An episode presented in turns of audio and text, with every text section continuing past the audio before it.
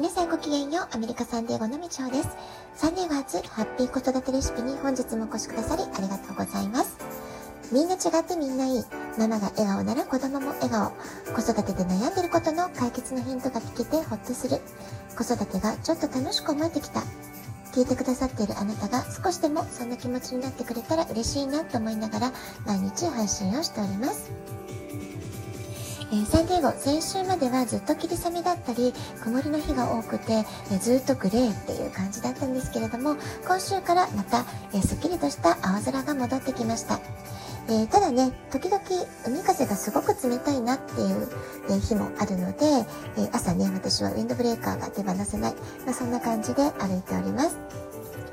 えー、それから8月になってね、ちょっとうっかりしてたんですけれども、ふと、えー、この間日曜日にね、気がついたんですけれども、ラジオトークを始めてからちょうど1年経ったんだなってことに週末気づきました。えー、昨年の8月1日からこの配信を始めたんですね。え、私のラジオトークを聞いてくださっている皆様、本当に1年間ありがとうございました。それからお便りをくださった皆様もありがとうございます。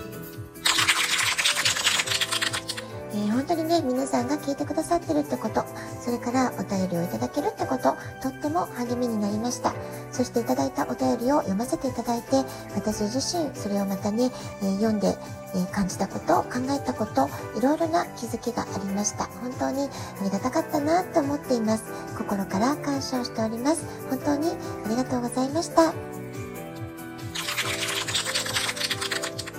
で、私のラジオトークを初期からね、聞いてくださってる方は繰り返しになってしまっちゃう、しまうんですけれども、えー、私がラジオトークを始めたきっかけというのはですね、1年前のコロナ騒ぎが原因だったんですね。でロックダウンさなかでネガティブなニュース、情報ばかりが飛び込んできた頃でした。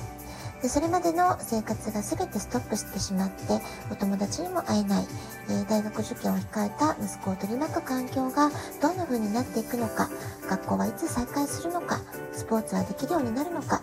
何にもかもが先が見えない、まあ、そういう時だったんですよね。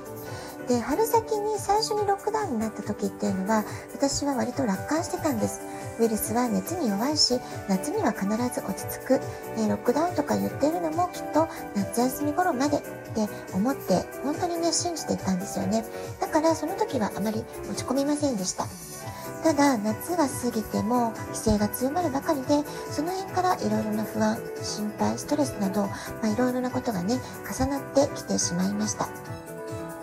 で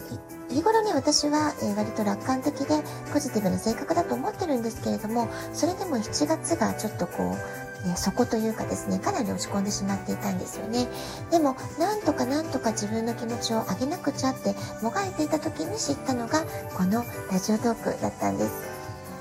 えー、昨年4月に子育て、えー、セミナーを日本でする予定だったのもキャンセルになってしまっていて次にセミナーがいつできるか日本にいつ行けるかも先が見えませんでした。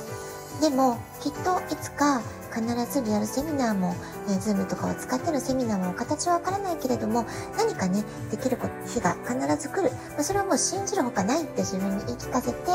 えー、じゃあ話す力を磨き続けようって思ったのがこのラジオトークいいんじゃないかなって思った理由の一つだったんですよね。それ、それからもう一つあります。今朝、スピリチュアル系の動画を見ていたんですけれども、この動画、いつも私は、えー、すごく好きで、いろいろな気づきをいただくなって、えー、とても大好きなチャンネルの一つなんですけれども、そこでお話しされていった中で、え今日ね、一番心に響いたのが、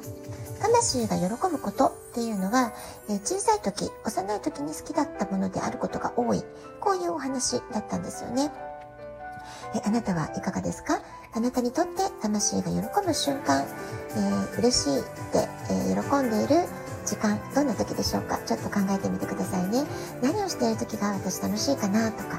ね、そういったことをなかなかね、日々追われてると考えることってないと思うんですけれども、日々子育てや仕事に追われているからこそ、時々こんな風にふと立ち止まって、え自分が好きなことって何だろう？何をしてる時が一番私幸せなんだろう、まあ、こんなことをね、考えてみるのもすごく大事なんじゃないかなと思いました。え、私自身この十何年間っていうのは、本当にずっと子育て中心、息子中心に世界が回っていて、えー、息子の学校のボランティアとか、アスリートサポートで明け暮れる毎日でした。で、そんな中にいるとね、自分が何が好きかとか、何やりたいって聞かれても、全く答えがポンと出てこなくって、見失ってしまっていた時期、私もね、すごく長かったんです。で1年前はいろいろな意味で精神的に追い詰められ、えー、自分の心の平安を取り戻すために本当にもうもがいてたって表現が一番正しいと思うんですけれども試行錯誤していた時にポンとね目の前に現れたのがこのラジオトークのアプリだったわけですよね。そしてその時私は直感的にあ私これやりたいと思ったんです。それでねあまり深く考えずにすぐスタートしたっていう記憶があります。え息子はどんどん手を離れていくし、え何か気にかけて声掛けをしても、え無理にね、え追い払われちゃうって感じもありましたし、え子育てが終わった後、いろいろこう、やるべきことっていうのをすごく私なりに計画的に戦略的に考えてたはずだったんですけれども、なんかね、全部うまくいかなかったんですよね。ですから、その、子育て後に無我夢中で取り組める仕事、なんだろう。それでね、自分がやっていけるんだろうか。えそういったことも含めて、1年前は明確なイメージとか全くつかめなかったんですよね。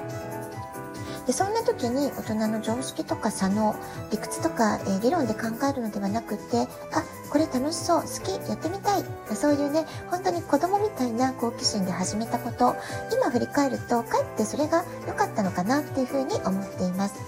子供の頃憧れていたラジオのパーソナリティに、えー、もうなれないって思っていた。だけどあれ？今の時代アプリ一つで自分がやろうって決めれば慣れちゃうの、まあ、そういったことにね気づかされて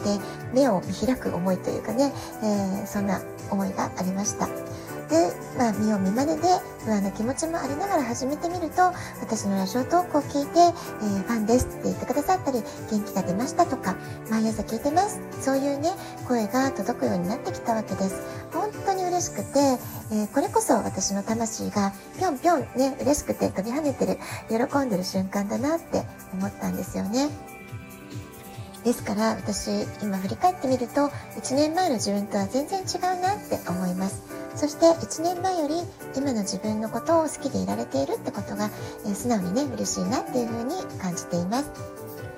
このラジオトークはたくさんの素敵な新しい出会いを運んできてくれました。私が1年前にできなかったことができるようになったり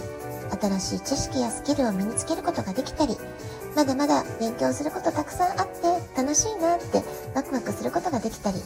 自己成長できたと自分でも感じられた1年間